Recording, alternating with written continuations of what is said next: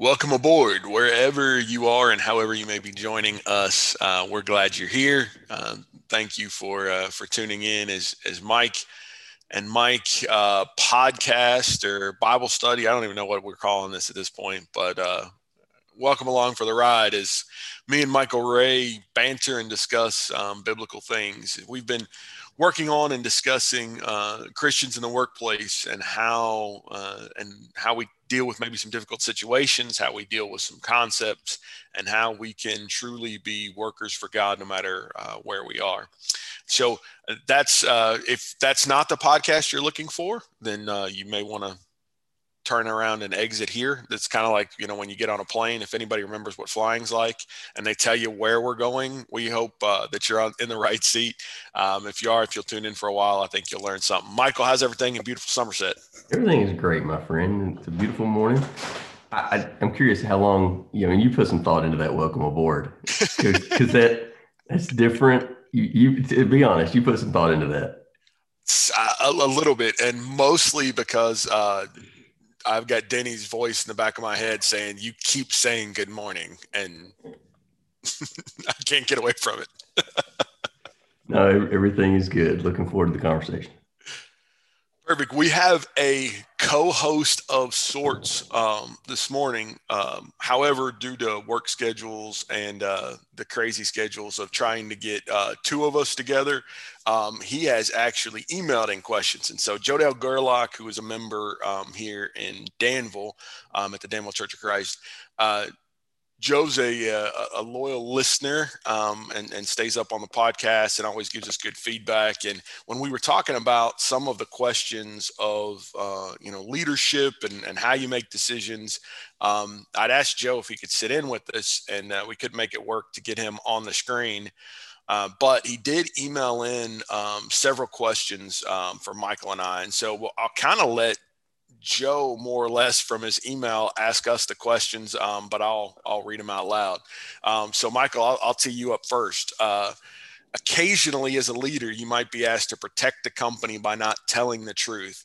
How do you handle this? Or perhaps you're not, you're told not to tell everything you know. Uh, is there a difference between lying and not telling everything we know? And as a Christian, are we being deceitful if we do not be forthcoming with everything that we know? We, should we should probably um, before we answer that question, we should probably give a little a header here that that you know this today's lesson it kind of tends toward leadership and towards culture, and uh, and so a lot of the questions are kind of more Christian leader focused um, um, that that our friend sent in. Um, so, good question, right? That that can can you uh, can you get put in a situation where where you're asked to be less than truthful? So obviously, got all the the verses about um, honesty and and lack of deceit, and put away malice and deceit and hypocrisy, and Second Peter two one, all that all that kind of all, all those kind of ideas. I think we've all got that as the as the background, but maybe important to note. And you know, I think I think because um, because we believe that that Christian leaders, I believe, tend toward more transparency. Um, at least that that has been my impression. It's certainly been my goal. Um, I think it's been my impression that Christian leaders tend toward more transparency. That that they they want less uh, in the dark, and uh, and I, I, think that's a good I think that's a good goal. Um, so say that as a baseline comment also. I think also common sense would tell us that it is not it is not reasonable or is it good business habit or is it even possible to be fully 100% transparent with every piece of company information all the time to everyone? Like that right? So so we got those we got those two extremes. We we desire this transparency but we understand that like complete everybody knows everything it's not reasonable or practical. Um, you, you, know it's we, we, we want to if we're let's, let's talk employee facing first. If we're talking to employees we want them to understand in general why um, corporate decisions are being made but we don't it's not again it's not reasonable or practical to take them through every step of corporate finance about what this could do to our debt covenant ratios and and why we have to make this decision on on this capital expenditure next year instead of this year for depreciation purposes or whatever. I, I get tugged down accounting i guess too quickly but um but but you know whatever the the intricacies of that or or you know frankly some of it for legal reasons you can't do it. I can't, I can't tell you the medical condition of your coworker for legal reasons.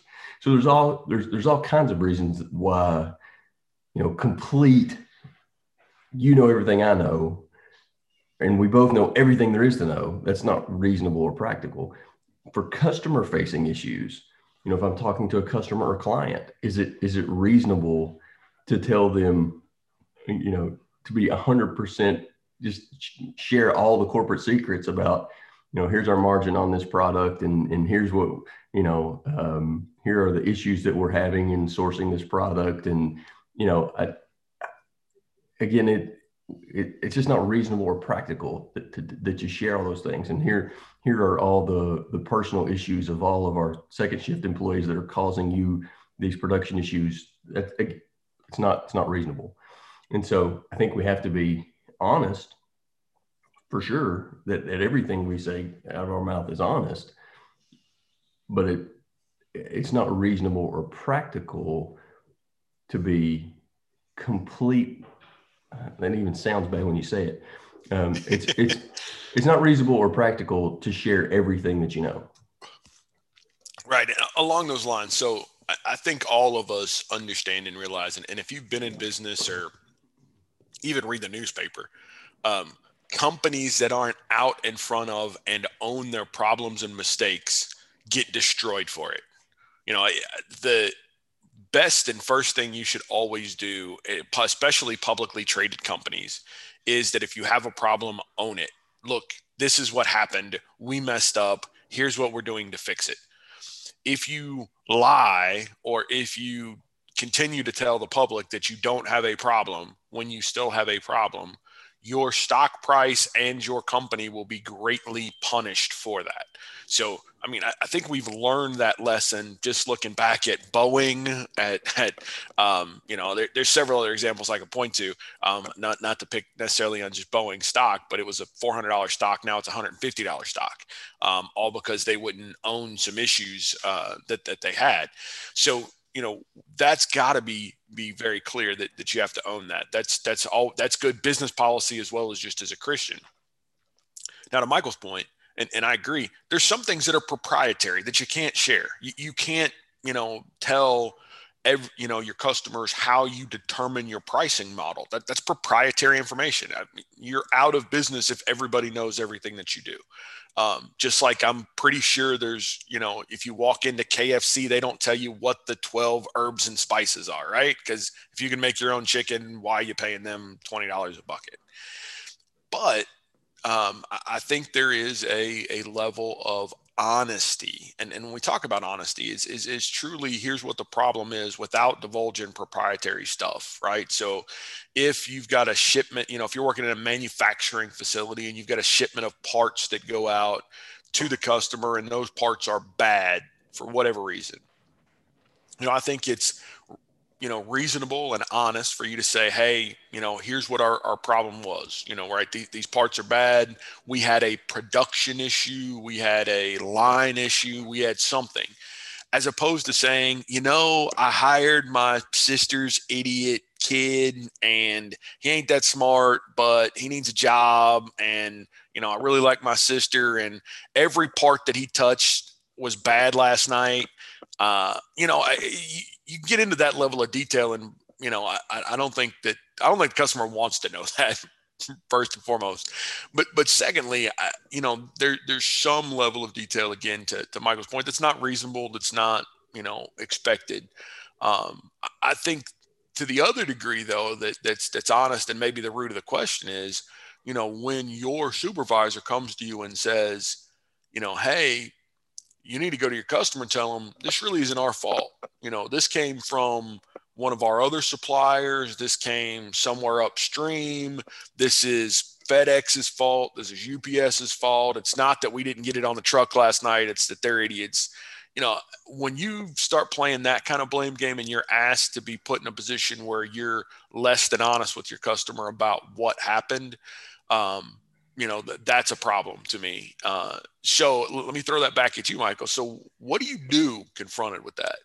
You know, how do you, you know, your supervisor comes in and says, you know, Michael, here's what happened, or you know what happened.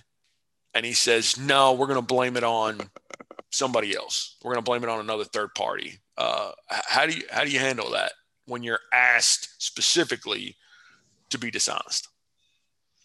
So a couple things. One, I didn't see this coming this morning, but I but I had to Google uh, KFC, and uh, it's it's because twelve herbs and spices didn't sound right, and it's eleven, and it's so 11. I I want that for the record uh, to just to show uh, the the born and raised Kentuckian knew that. Uh, the I'm a carpetbagger. Yeah, there's there's well clearly you're trying to add a spice. Um, there's a obviously there's there's a question about intent and is, is there an intent to deceive? And so is if there's you know if, if a Christian's being put in a situation where a, a supervisor or business leader comes in and says, hey, here's the message that we're going to give to the whether it's the public or the employees or the customers and it is it is deceptive if the intent is to deceive you know we we're we've hit one of these moral crossroads and and we're going to have to we're going to have to make a really hard decision and and it it may be that that our response needs to be in a practical way says okay um, hey boss here's here is here's what i'm comfortable saying because the because this is true um, and and i'm i'm comfortable saying this that you know, this is this is a shared issue that we had some issues and UPS had some issues, or we had some issues and something else happened. Um, and and I'm fine not getting into the details of that, but but what you're asking me to do, I'm uncomfortable with. Uh, man, that's that's a hard that's a hard conversation. But sometimes we get to those get to those moral crossroads, and I'm not I'm not advocating um, that that we try to find a uh, kind of a Weasley way out um, or try to spin the situation. But I, I, think we all choose our words carefully, right? And I think that there are there are ways that we can, um, by choosing our words carefully, convey what the customer or the employee needs to know in an honest way, um, um without perhaps revealing some of the corporate secret internal kind of issues that may have caused the problem. Hey, we've got a problem. It's not your problem. It's our problem. We, we've got a problem and, and we're working to address it and, and to fix it. I, I think you do hit those moral crossroad moments periodically. I was trying to think of a, of a, of a biblical um, parallel.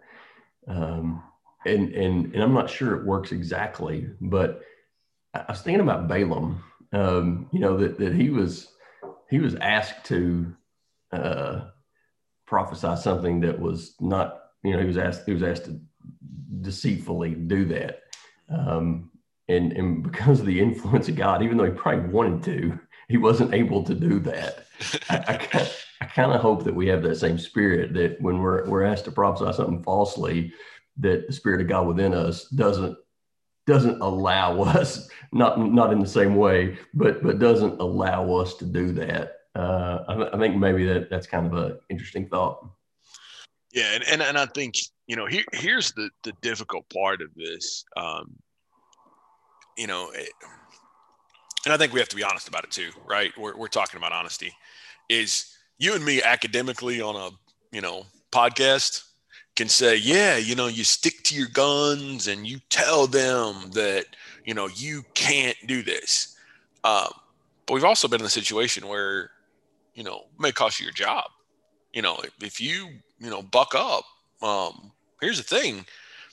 You may not be working with a bunch of other Christians. you know, there may be plenty of people in line behind you that's happy to tell the company story in your stead to replace you. So I think that that's that's a legitimate fear, um, and I think maybe a legitimate reason why uh, people would struggle with this. Um, I've been fortunate enough, uh, you know, in, in, my career to be um, respected by my higher ups and, and be respected by the people that are making those decisions. And so, you know, when I push back with things like this, like, you know, hey boys, let, us think about this. Um, you know, uh, that my voice has been heard. Um, but I know not everybody's had that, that, that luxury. Um, my advice would be, you know, the same as, as Michael's is that, you know, I, I think you say, you know, Hey, look, I'm comfortable here I'm not comfortable going any further than this. And, you know, if, if that means you don't want me delivering this message, then that's okay. Um, because I can't, you know, I, I can't go to these customers and, you know, tell them something that's not true. I can't go to my employees, my staff, and tell them something that's just blatantly false. Um, and, and I know there's been, um, you know, I think about friends of mine uh, that work in manufacturing where, um, you know the message has been to you know as they're making changes within the factory hey we're just you know we're doing some upgrades we're making these changes everything's going to be great when in reality they're shutting down the plant and shipping your stuff to mexico. You're just boxing it up for them um, and, and and as a supervisor you're told to go tell them to be productive and do this that you know it's about maintenance or, or, or some other garbage um, when in reality, you know, it's not going to be there. Uh, I, those are tough, you know, right? Because you're, you're trying to maintain a relationship and, you know, they're shutting it down anyway. So what's it matter if they ask you here in six months? So th- those things are, are hard and they're real. Um, you know, it's not just these, you know, academic questions we're with. Um, but what, what I've also learned – is that I, I, don't care what field you're in, if you're in manufacturing, if you're in sales, if you're in banking, if you're in insurance, whatever, um, those worlds are small too. Um, right. You know, if you're in manufacturing with one firm, other manufacturing firms kind of get to know who you are because they see you around, see you at, at, at different things. And um, what I've learned throughout my career is that integrity is always remembered you know, hey, you, you, did things the right way and, and that works out for you later. Um, more so than somebody that gets a reputation within their industry, within their sector of being, you know, sleazy. Um, that stuff's remembered too. Um, you know, I, I can't speak. I'm, I'm, not a manufacturing guy. I've been in banking my whole career. Um, but we know people at other banks and, and other banks know us. And, you know, you know what somebody's reputation is, you know what they stand for. And you know, there, has been a lot of times, I, and I've worked for you know I think five or six banks at this point. Um, but it, it, it's amazing that when somebody is coming over from a bank that I used to work for, no matter what position it is within our bank, um, somebody will call me and say, "Hey, Mike, you worked here. Tell me about them. You know, what do you know about them? What, what, how are they? You know?" And so I, I think you've got reputation risk if if you're less than honest, if you're deceitful, if if you don't you know, uh, if you don't have some integrity and values behind you. Yeah, and Proverbs would tell us that that the value of our of our name and our reputation, right, is is critically important. And so I think that goes along with what you're saying. I, I, another thing, one other note, just on on that conversation that you may need to have with your superior is, you know, the the attitude that you take into that conversation is very important, and and, yes. and many times affect the outcome. You know, if you if, if you go in with a uh, self-righteous belligerence, um, you, you, can kind of expect some blowback on that. you know, it's going to end poorly. Yeah, I mean, it just it, you know, if, if, you go in with a little little grace and humility, um, say, you know, hey, I know this is you're, you're, being put in a tough position here, and we all are. Um, I, I, I just want to give you my point of view here and why why I feel the way I do about this, and I'm comfortable saying these things um, but but if, if you these other things I'm not comfortable with because I'm not first of all I'm not sure they're true. I, I think if you have a, a, a graceful conversation about that and handle it in the right way, and you you and you've got a you know obviously your your past your own past has some bearing on how that is taken also if if if if you've been if you've been a, a if you a, lie regularly right if you, your boss been, is going to have a hard time about that. Correct. If you if you've been a less than stellar employee and have you know truth issues of your own but then all of a sudden your moral compass gets pinged it, it's it, it's a little harder to take. So so so our own reputation deals in that also. What what gets what gets really difficult i think but if we're being if we're being honest it has to be considered is if you go in with as much humility and um, grace as you can as you can. And and the response is overwhelmingly negative that that no you have to do this. Um, that that then again you're again it's not an academic question. It's a, it's a real hard question. And and and we may have to think about is this is this the is, is this the supervisor that I work for, or is this the company that I work for? Mm-hmm. Um, because there are there are unfortunately there are organizations that kind of have this systemic deceit, and it, it becomes a real hard question of is this is this really the place that I need to be spending 40 hours of my week because a little leaven leavens the whole lump and and uh, all that it, it's hard to be the um, it's hard to be the uh, Elijah in in in a in a culture of of deceit. And so th- those are hard questions. I think where we work does matter.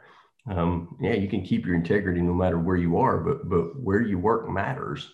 And and you, in my judgment, you, if if the if the culture is that toxic, if the culture is that deceptive, and it's not just your supervisor, but it's the institution, man, that, that brings on some hard questions. And and uh, again, we're we're not advocating for some knee jerk um, walkout of, of of employees, but some prayerful consideration of um, is this is this really where I want to spend my work life? Right, and and, and I want to touch on a couple things that, that Michael said there. You know, where you work matters. I'll kind of go in reverse order. Where you work matters. You know, if you work for a brothel and you're the accountant at the brothel, you're going to have a hard time convincing them about honesty, right? I mean, you know, we're running a brothel. Uh, you know, there's there's some industries I think that Christians should not be involved in. Um, that I don't think there's any good way out of it. But the other thing I think that's absolutely critical is that our reputation and and and our values that we hold um, matter, especially in times like this. You know, if you are the guy that's always trying to cheat the time clock, if you are always trying to live in the gray area of the company and, you know, just, you know, barely not violate policies, if you're on a performance improvement plan, you know, once a year and you do just enough to get off of it, you know, if that's what your career is at work and all of a sudden you wake up one day with integrity, it smells bad and it, it don't feel bad from a man. It don't feel good from a management standpoint. Now, if you are, you know, doing all the things that we've talked about, working as under God, uh, you, you, know, your morals, your honesty, you've always shown and demonstrated that in the workplace. I think that conversation's a lot easier with the supervisor, right? I think it's a whole lot easier to come in there with some grace, have our words seasoned with salt, and say, look, I, I mean, you, you, you know me. I, I've been here for years. I, I just I can't do this, and you know why I can't do this. Uh, let's you know here's some things i can say here's here's offer an alternative solution or say look you, you know maybe the answer here is you either got to find somebody else or you know let's let's try to come up with something else to say um, you know so I, I, think all, all of those things uh, matter eh, i also think this is a great kind of dovetail in, in, in, into the next question that he sent which was leaders create a culture of a group both large and small and as Christian leaders, what steps can we take to be an agent of change for the culture of our work group, organization, or company? So maybe in these situations, that it's not just us by ourselves, but if we can create a culture of of honesty, of integrity, of uprightness, of all of those things around us, maybe that helps insulate. So, Michael, how do you, how do you do that in 2020 corporate America? How, how do you, with you know rules and HR and all that stuff, how do you how do you create a Christian culture or, or uh, to, to steal a, a very popular phrase of today, a bubble?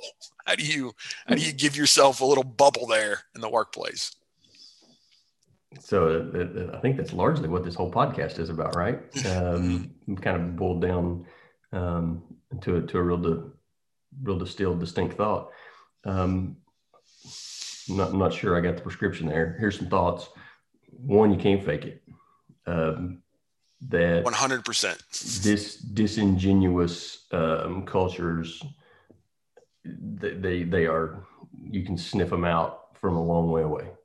And so the a a you know no we we care about our employees and we care about you know serving our customers and we care about the quality of our product. When when those things don't match the realities of the decisions that are made is, is sniffed out really quick. So so it has to be genuine. And so you got to decide if you if you're willing to be to be genuine about those questions. And then and then it it's it's a long term process. Um, that it, it doesn't happen overnight. That the that the formation of culture is is is a time consuming process, and it's we, we have you know internally in our own organization where we we've had issues. We say this is this is turning a yacht, guys. We we can't you can't expect this to be fixed tomorrow that we got to be consistently whatever whatever those principles and values that that we're trying to uphold obviously we want to be christian but which, whichever one specifically that that we're got to be consistent about um it it, it you got to be um over over time consistent about applying those the same way every time. And so it it's it is it happens little by little. And there's a ton of biblical precedents for that kind of idea right? That that how did the you know how did the Israelites take Canaan? You know, God didn't just wipe out Canaanites and let them waltz in. They took it little by little, and, and God said there was a reason for that. I think I think that these kind of issues are much the same way that we we win these battles little by little. So it has to be genuine. You got to expect that it's got to be consistent over time. And and three, yeah, if we're trying to create a a Christian culture, um, I, I, think for the, I'm trying to think of the, the right way to say this, for the unbeliever that may be in the ranks. Um, and, and again, I, you're going to be better than I am about answering this question from a from a corporate perspective. I, I don't have a corporate perspective, and, but but you know, in, in in in a kind of a less corporate outing perspective, I guess, when there's an unbeliever in the ranks, I think you got to be able to to make the case why these Christian values are better for for him also. Um, in that, if if even though you and I might believe it, that we're going to take these Christian values, and if they if they force us to go down with the ship, we're going to go down with the ship, and we would probably say that, right? If it came to it, we'd hold our values rather than hold the business. I'm, I'm not sure that you can take that message to the to the production floor to the unbelievers and say we're we're gonna we're gonna hold the, the these are the Christian values we believe, and they may cause us to go to go under. it's not particularly motivating.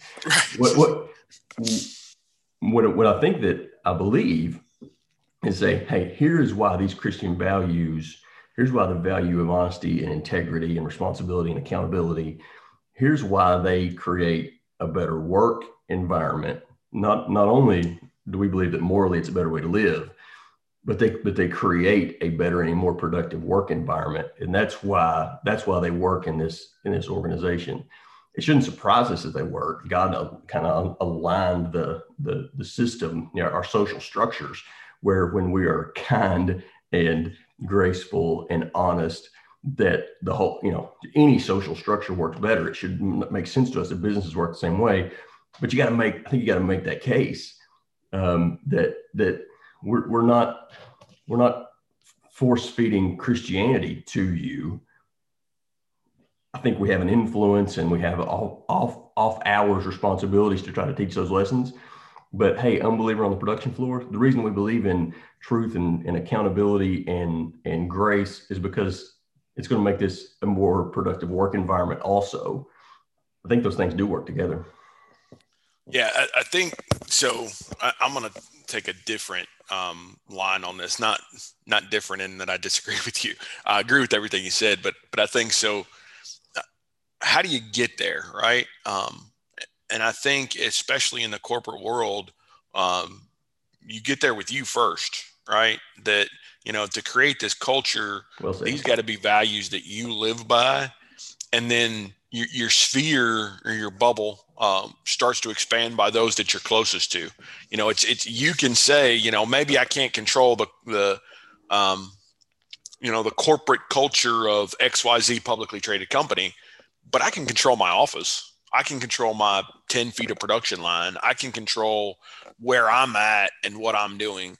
And, and I think that's what's important is that when you live by these values that are important, when you live by these and, and I've said this from the pulpit for years that I mean, tell me one thing that God asks us to do that doesn't just make you a better dude, just make you a better person. I mean, I, let's take the, you know, eternity out of it for a minute. I mean, it's as crazy as that sounds, but just take that out for a minute and say we're just trying to be good people. I mean, I, I can't tell you one either, you know, you should be doing this or you shouldn't be doing this that doesn't make you better. So, and isn't, that not to interrupt, but isn't that essentially what the preacher says in Ecclesiastes? He says he right. looked at he looked at things under the sun, right? He, he didn't have an eternal perspective, and yet he still found that this was anyway. He still found this was the right way to live. Right. It's just uh, you know you're just a better person. It makes you a better father, makes you a better mother, makes you a better parent, makes you a better child, makes you a better boss, makes you a better uh, worker. I mean, all of those things I, I think all fit together. It works. To your point, you know, it's amazing if the creator designed us how do we work best together? We follow biblical principles. That's how a society works and all a company is if you think about it and again i don't want to get too philosophical on you but all a company is is a, is a society i mean you've got a society toward a common goal the company XYZ is not that much different than the county or the city you live in. It's people that, that are there together for a common purpose and common goals that are that are trying to bring out the best in each other. That, that that's what it is. So now we're inside the four walls of the workplace. So so how do I do that? Um, I, I think you've got to be very careful in the society we live in, in a very litigious society, um, to not uh, you know overtly push somebody. Um, but listen, I, I don't think if, if you throw lawsuits out of it, I, I, don't think coming in and hitting somebody with the Bible is a good idea anyway. Um, I, I, don't think telling your coworker that they're going to burn in hell is a great way to start a, a spiritual conversation. I've I've always been against that. Um, what I do think is when you live and act and react in a certain way, that you're spreading salt and light, and that people will look to you and say, "Hey, you're different here," and and why that opens the door for those conversations. I've been in management for a long time and I can influence the people that are on my team. We do things a certain way, and my team will always do things that way, even if it's anti against the company message, as much as I can control it, right? Most supervisors, even within the company, have some wiggle room. You know, here's the company directive, but I can mold that into what I want it to be. And, and I can come to my employees with the honest here's the company line here's what's really going on you know that this is a cost reduction effort this is a margin grab this is whatever but here's what we're going to do about it here's our message here's how we're going to be able to, to do that and what i've found over the years is what that does that level of of honesty of being able to not only communicate what the corporate's message is but also to, to shape it and, and what it should be that creating that culture, even just within that small team, um, it leads to benefits, leads to, to, to, people looking and, and, and wanting to change. And I think that's where you've got to start. So it starts with me and it starts with that, however I can, can influence that circle. But you know, the thing about it is, is it's, it's also attractive. You can get more and more people in that circle before you know it. You've got not just maybe your people and your team, but you've got, you know, your office or your floor or your building or your facility as opposed to, you know, maybe not all over the corporation. And as you move up, if you are, you know, blessed and fortunate enough to move up the corporate ladder, that culture comes with you, right? The things that, you know, if you had integrity as a frontline worker, hopefully you'll have integrity in the C suite too. That should just get better. Um, and I think that's really what it takes. It, it's the same thing. I, I'm not convinced that the answer to changing the corporate culture is is baptizing your CEO. Um, but maybe it's working from the bottom up. Let let's see if we can influence all the all the workers, and if we influence all the workers, then they'll influence management, and you know you go kind of grassroots up. I think sometimes we get this idea that, you know, if we can elect a Christian president, then everything will flow down. That's not the way it works. If if we change the hearts of the people, that changes everything going up the ladder. At least that, that's kind of how I see it. So, so you know the the people on this award-winning podcast started a brief and unsuccessful campaign for hashtag Be Salty, right? And yeah. and and I think that that's that's what we're talking about is that salt influences people and from a from a biblical perspective uh, i love this i love the analogy that you know meat left to itself rots mm-hmm. I, I, would i would tell you corporate cultures left to themselves rot and Amen. and and that that that shouldn't surprise us that's just what meat does meat's just doing what it does mm-hmm. what changes that is salt and and the influence of christians in that environment as a preservative um, and and so it, the the yeah the influence that Christians bring, we, we often talk about it in, in in families and in churches and in communities, but there's no different no reason why it would be different in the workplace. Just the the the the impact of salty lives is is uh, is a big deal. It's it, it's you know the the word we used you know through through that study uh, a few years ago now. That's scary. Um, but anyway, is is that these attributes are distinctive? You know, right? It's I mean, it's just like I, uh, I think everybody's done this at some point. You bit into something that had too much salt on it. You knew right away what it was. You knew right away that ah, that was a little too salty. Um, it's it's got a distinctive flavor. It's got a distinctive taste, and I think as Christians, that that's those attributes are distinctive in the uh, in, in the workplace. So we we've only got a few minutes for for the last question, um, which uh, probably deserves more of our time, and, and, we may come back to it in the future. But actually, there's there's two, but I, am gonna I'm gonna zero in on number four. Uh, one of your best performing managers by company standards, so we're talking the guy that wins the trophies at the at the sales meetings, is absolutely morally bankrupt openly lies, uses profanity, openly speaks of immoral activity to his group. However, he's hitting every measurable target. How do you handle him? If you're a manager, how do you handle him? If you're a coworker, if you're a peer, how do you handle him? You know he's having a negative impact on the group. Um, again, the culture you're trying to create of moral uprightness is being, you know, getting its teeth kicked in by your top performer who's a scumbag. Uh,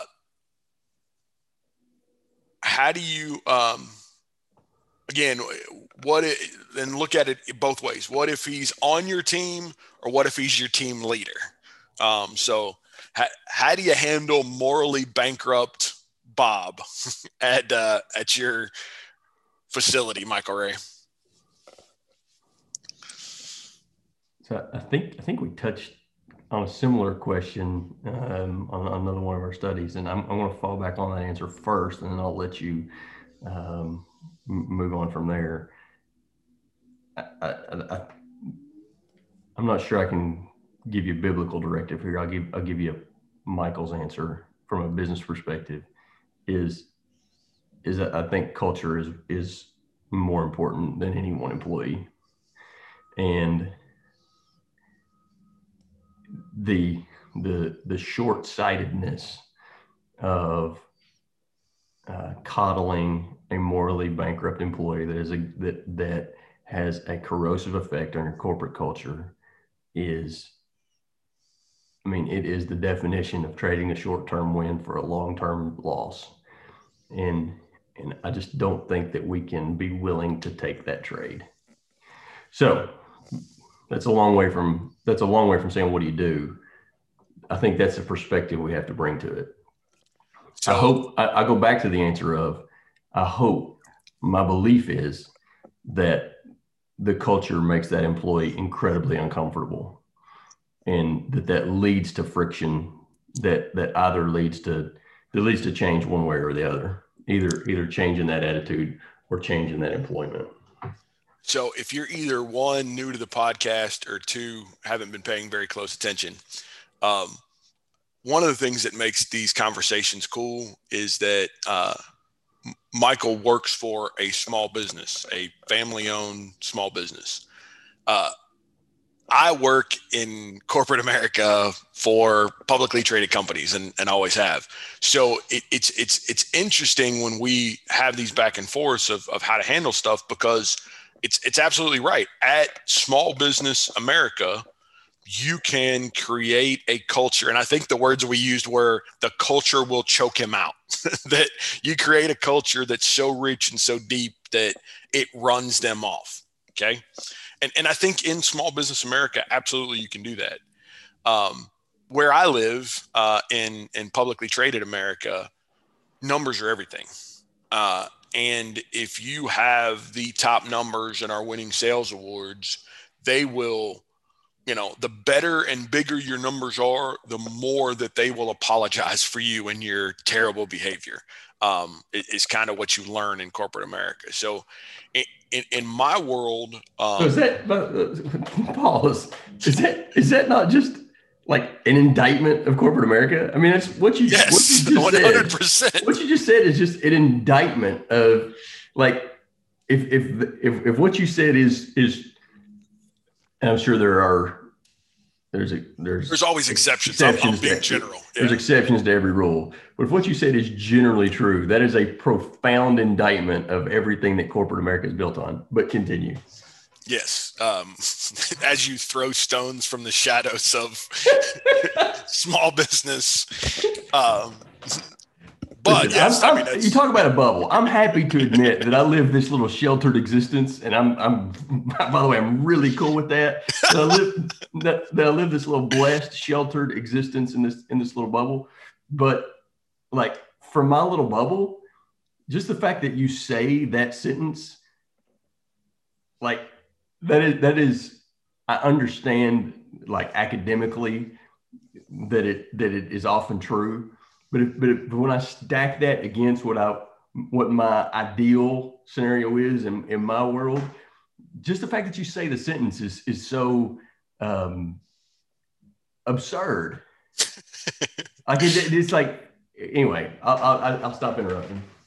Yeah, and everybody who's listening to this podcast that's worked for um, publicly traded companies uh, understands that, and everybody who's on Michael's side that has worked at small family companies, I'm sure feels your frustration. So I'm glad to know that you're not jealous of uh, publicly traded America. um, you, can, you, can, have it, my dude.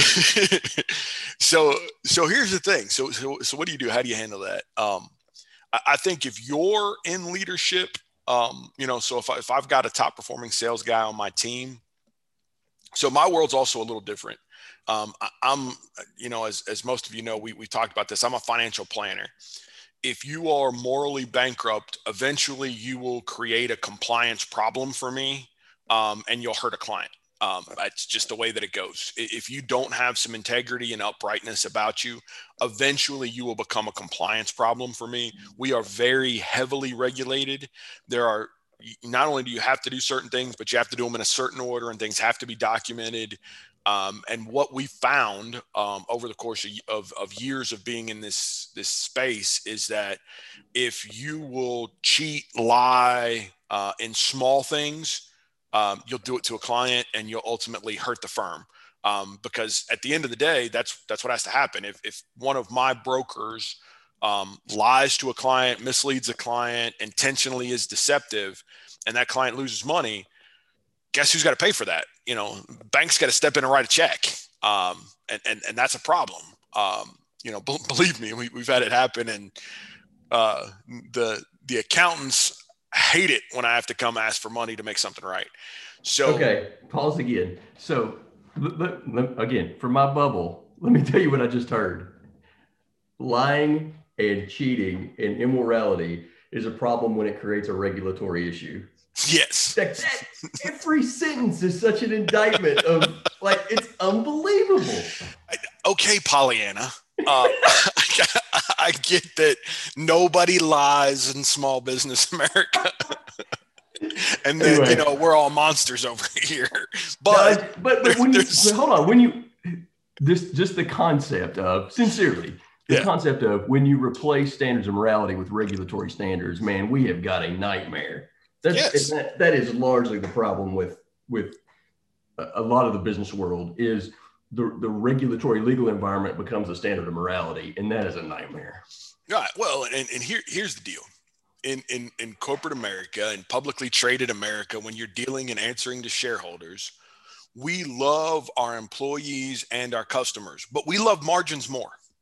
and so that's that's just corporate America. I mean, if, if you are traded on a public exchange, you love the margin more than you love anything else. And so whatever you got to do to hit said margin uh, ends up being the day. And and and you know that you can hear people talk about how we have these corporate values, but you know, look at at at big companies like you know Procter and Gamble and how their corporate values in the 50s are rolling over in their graves with corporate values today and what they're embracing you know so it's but it, it's going to go with the tide it's going to go with the times and you know it's always going to be a moving target because you're trying to um, you know satisfy and appease a, a certain group or certain demographic excuse me um, so back to um, having someone in your team. So if you have someone in your team that's morally bankrupt, again, it's it's going to lead to regulatory issues. So I try to, as best as I can, you know, run them off and, and, you know be harsh on them and things because eh, regardless of what your production is, at at some point you're a liability. Um, if you're, my philosophy is if you are morally bankrupt, you are just a liability waiting to happen. I just don't know when it's going to happen, but you're absolutely a liability. Um, when you have to work for that guy or girl in this example when when you have to um, report up to them and they're morally bankrupt and that's the leader of your team uh, that that's hard um, because you know they often speak for the team and will often um, be the ones to report your numbers um, honestly or twisted um, you know, there, there's a lot of fudge to, to, to, some of these numbers if you, if you get down to it of things you can count versus can't count. And so that puts you in a, in a very difficult place too, that, you know, you, you've got to, you know, stand on your own. You've got to make sure that you're making relationships with other forms of management or, or areas of management to where you know you kind of got to create some distance um, is, is the way I've, done it in my career is you know uh, we may work together but that's not really my guy. I, i'm over here. He's over there and you all make whatever decisions you want to make but i'm i'm out on that. Um, so I, I think in the same way when you're trying to establish culture one of the things is you bring in people that want the same culture you have but you also have to cause great distance as much as you possibly can with those um, that are morally bankrupt. Um, so you've got to, you know, all the more be on your P's and Q's, all the more, um, you know, make sure that you're being distinctive because you can end up guilt by association. Um, and I've seen that happen. I've seen whole teams get fired over a leader because, you know, well, they're all Joe's guys.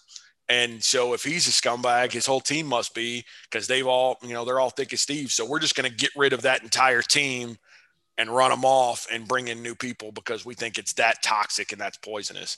But usually that's again after a regulatory issue, not necessarily because you you know you fudge the timesheet. Um, you know, produ- in in my world, production revenue uh, covers a multitude of sins. Uh, the higher that production, the more sins that that they're willing to put up with.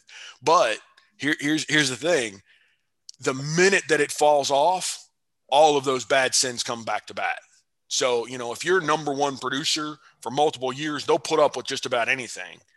If all of a sudden you drop down and you're number 15, not only are this year's sins, but every sin going backward are also applicable now, and you're out. And, and I've seen guys fall off, go through a divorce, have some personal issues in their production, fall off, and then the company hates them. Like, we've always hated you. We just tolerated you. Now that you've come down back down to earth, you're out. So it's it's a double edged sword to play with. There's a whole other podcast about about how do we square this circle because there there is a dissonance like like you you think that I'm Pollyanna and and I and I think that you are incredibly cynical and but, I am but, incredibly cynical but there, I, sincerely, there there is a there is a whole conversation about if if that is the world that exists, how do you how do you start to change that world? And I think that's what we're that's what we're talking about is can you have enough influence in culture even in corporate america where you can where you can change the culture where you are? And and my my bet is that your team doesn't have that level of issue because of your influence. Um, and and so so anyway i i, I i'm not I, I my, my optimism um, for for humanity is is such that I'm I'm not sure that I'm buying all the all of the cynicism. I'm I'm confident that it exists, but it has to be able to be overcome, or else or else you'd be run off. And, and, and that that that that's accurate. The the issue is, and, and what most of us come to um, you know, and, and I'm talking about the, the other listeners we have out here that are that are in the corporate world where I am. Um, what you come to is is you end up, you know, kind of tolerating it and trying as much as you possibly can to insulate yourself from it. That you know, at the end of the day, you know, I can control my team, my office, my space, and that's who I spend 60 hours a week with, right? If the CEO is a scumbag, I mean, I don't ever see the guy, so I don't necessarily care. So you you kind of end up creating this dissonance with all I can control is my little world.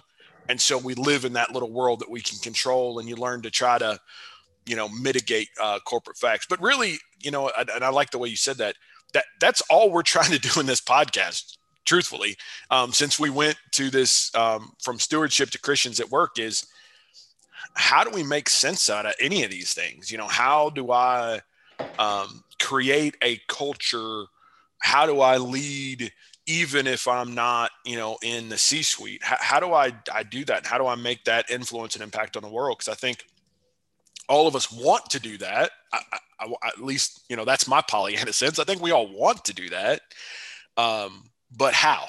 Um, and, and that's what we've been trying to tackle the nuts and bolts of this of how do we do that by trying to answer some of these questions of you know how, how do you make those decisions how do you you know uh, create that salt and light in the workplace um, so we've got let's see we got one more question um, we, we may have to hold it. I'm up against a break. And so um, let's hold that. Right. Question. No, no, no. That, that's what I'm saying. We're, we got one more question from Joe that uh, I, that's where I was going with that, that we'll pick yeah. up next week. Um, I think between that question and answering some more of, of these, I think that's what we'll we'll do next week. We'll um, answer Joe's fifth question, and then we'll we'll get back into um, taking the rose tint off Michael's glasses uh, and how corporate America works. I, I, want to pick at that scab a little bit more next time too, because I, I, here's a question that I would I would posit and and and put out um, for our consideration next time is if if there if the disconnect between um, the the small business environment and the corporate environment is as stark as, as we are you know purporting that it is is that inevitable? Is it inevitable that small businesses that grow create a a less um, a less moral environment? I, I'd be uh, let's not answer that right now, but right. the but, things the things we're saying are so generally true that we seem to generally accept them. Obviously, there are exceptions, but why why have they happened? I, would be I'd be interested in that conversation. Right, and we'll ask listeners kind of to think about that too. Fire in if you've got questions, suggestions on that. Um, the, the one thing I will throw in balance as we close is that also, you know, we're both limited to our own experiences, right?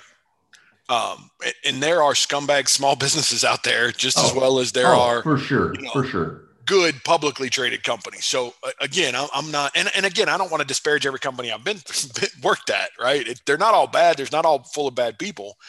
Um, but we're talking in, in, generalities. Anytime we're talking in generalities, um, that's where we get to. But I, I think there is absolutely a difference of control. And so let's talk about how and to affect culture and the differences between small and, and large businesses uh, kind of as we move forward. Also interesting just a very quick note um, is small businesses far outnumber large businesses too.